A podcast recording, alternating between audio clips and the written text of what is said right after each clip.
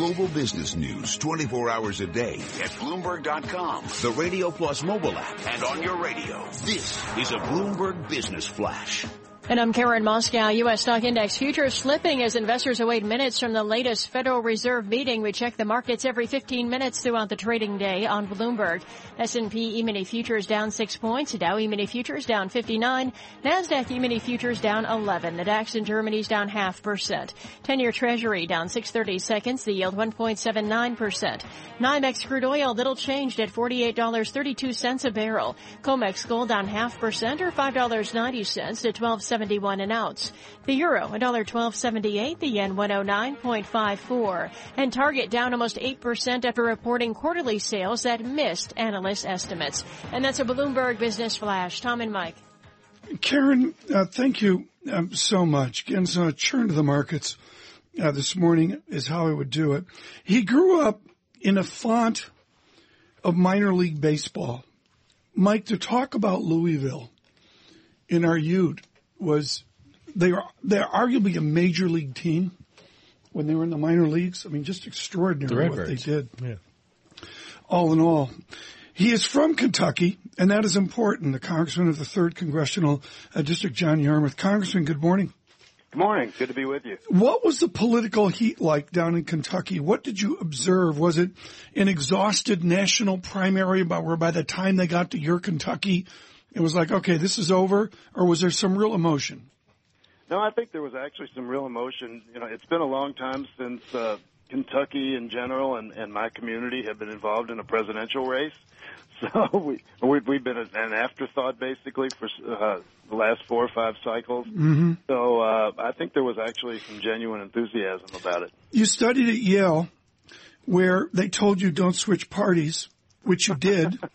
There's a lot of people right now going this way or that way, thinking about switching their vote from the way their grandparents or parents and they voted. Tell us about the emotion of switching the vote.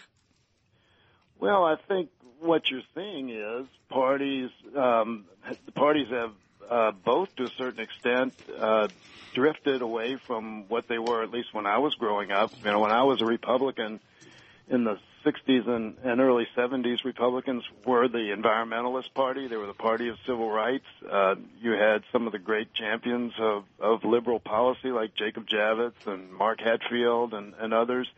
Uh, and obviously, I guess with starting with Reagan and and the the um, kind of, I guess the incursion. I wouldn't say the incursion, but but the the marriage between the Republican Party and the religious right that happened under Reagan with Jerry Falwell and Pat Robertson and the, the, how they influence policy, the Republican Party has moved dramatically away from a lot of its uh, traditional positions, and and I think voters have moved accordingly.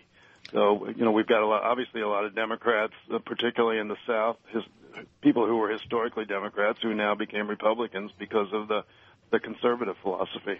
But the Democratic Party seems to be moving as well. I mean, Hillary Clinton yeah. uh, appears to maybe have won uh, by a a fraction of an eyelash in Kentucky, the, the primary, over a 74 year old self described socialist who wasn't even in the Democratic Party until he decided to run for president.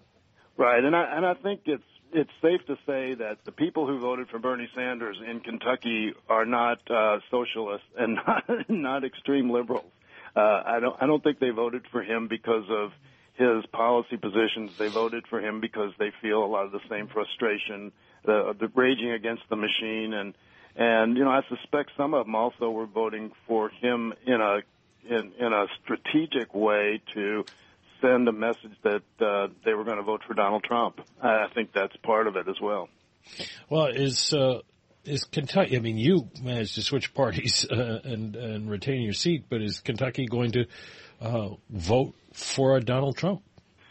Well, I, I think you'd have to bet that way. And by the way, I switched parties um, twenty something years before I ran for office, so uh, I was pretty much uh, identified clearly as a, a progressive Democrat long before I ran mm-hmm. for office because of a lot of the work I did in media. But um, I, you know, it's going to be a tough slog for Hillary in Kentucky, particularly because of the comments that she made about coal. Uh, she basically has surrendered, I think, the um, the, the eastern part of the state and some of the western part of the state. Even though she she misspoke, I I knew certainly what she meant to say, and uh, but those are the th- Yeah. things that can kill you in politics. And so she's going to have a hard slog. I, I don't think Donald Trump's going to sell well in my district uh, at all. In Louisville, I think he'll be uh, soundly beaten there, but I, I doubt if uh, that will carry over to the rest of the state. What happens to both political parties post November? We seem to be getting a message from the voters that uh, doesn't matter whether you're a Republican or a Democrat. There are an awful lot of people who do not like the status quo.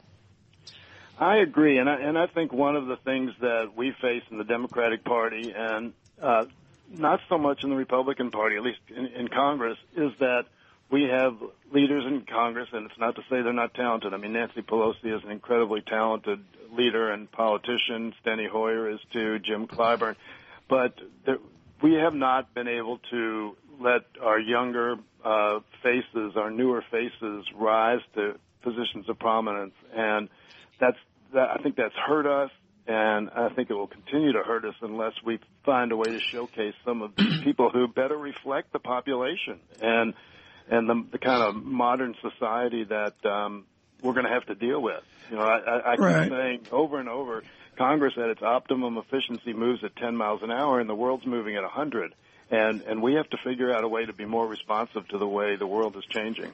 Within the reach of Kentucky and the politics, and of course, very quickly here, Congressman, we'd love to have you uh, back on. Do you, how do you predict that in the key states, the polarity of a given state will go? Let's take Ohio, which is somewhat like Kentucky. The, the, the massive cultural polarities of the state, that'll be accentuated this time around, won't it? I don't think there's any question about it. Uh, you, when you when you've, uh, you when you have just the two two largest cities, Cleveland and Cincinnati, are so very very different, and uh, you, you've got uh, Cleveland, which is with a much more diverse population, Cincinnati with a German Catholic population, and and then you've got the the, the large swatches of um, uh, of rural voters, all, the, all surrounding all of them. Yeah, you really have an incredible, incredibly diverse political uh, political This, area. this has been wonderful. We'd love to have you on again. The congressman from the third district, Louisville, in Kentucky, John Okay. Yarmuth. Louisville. Louisville, excuse me. Bloomberg Surveillance.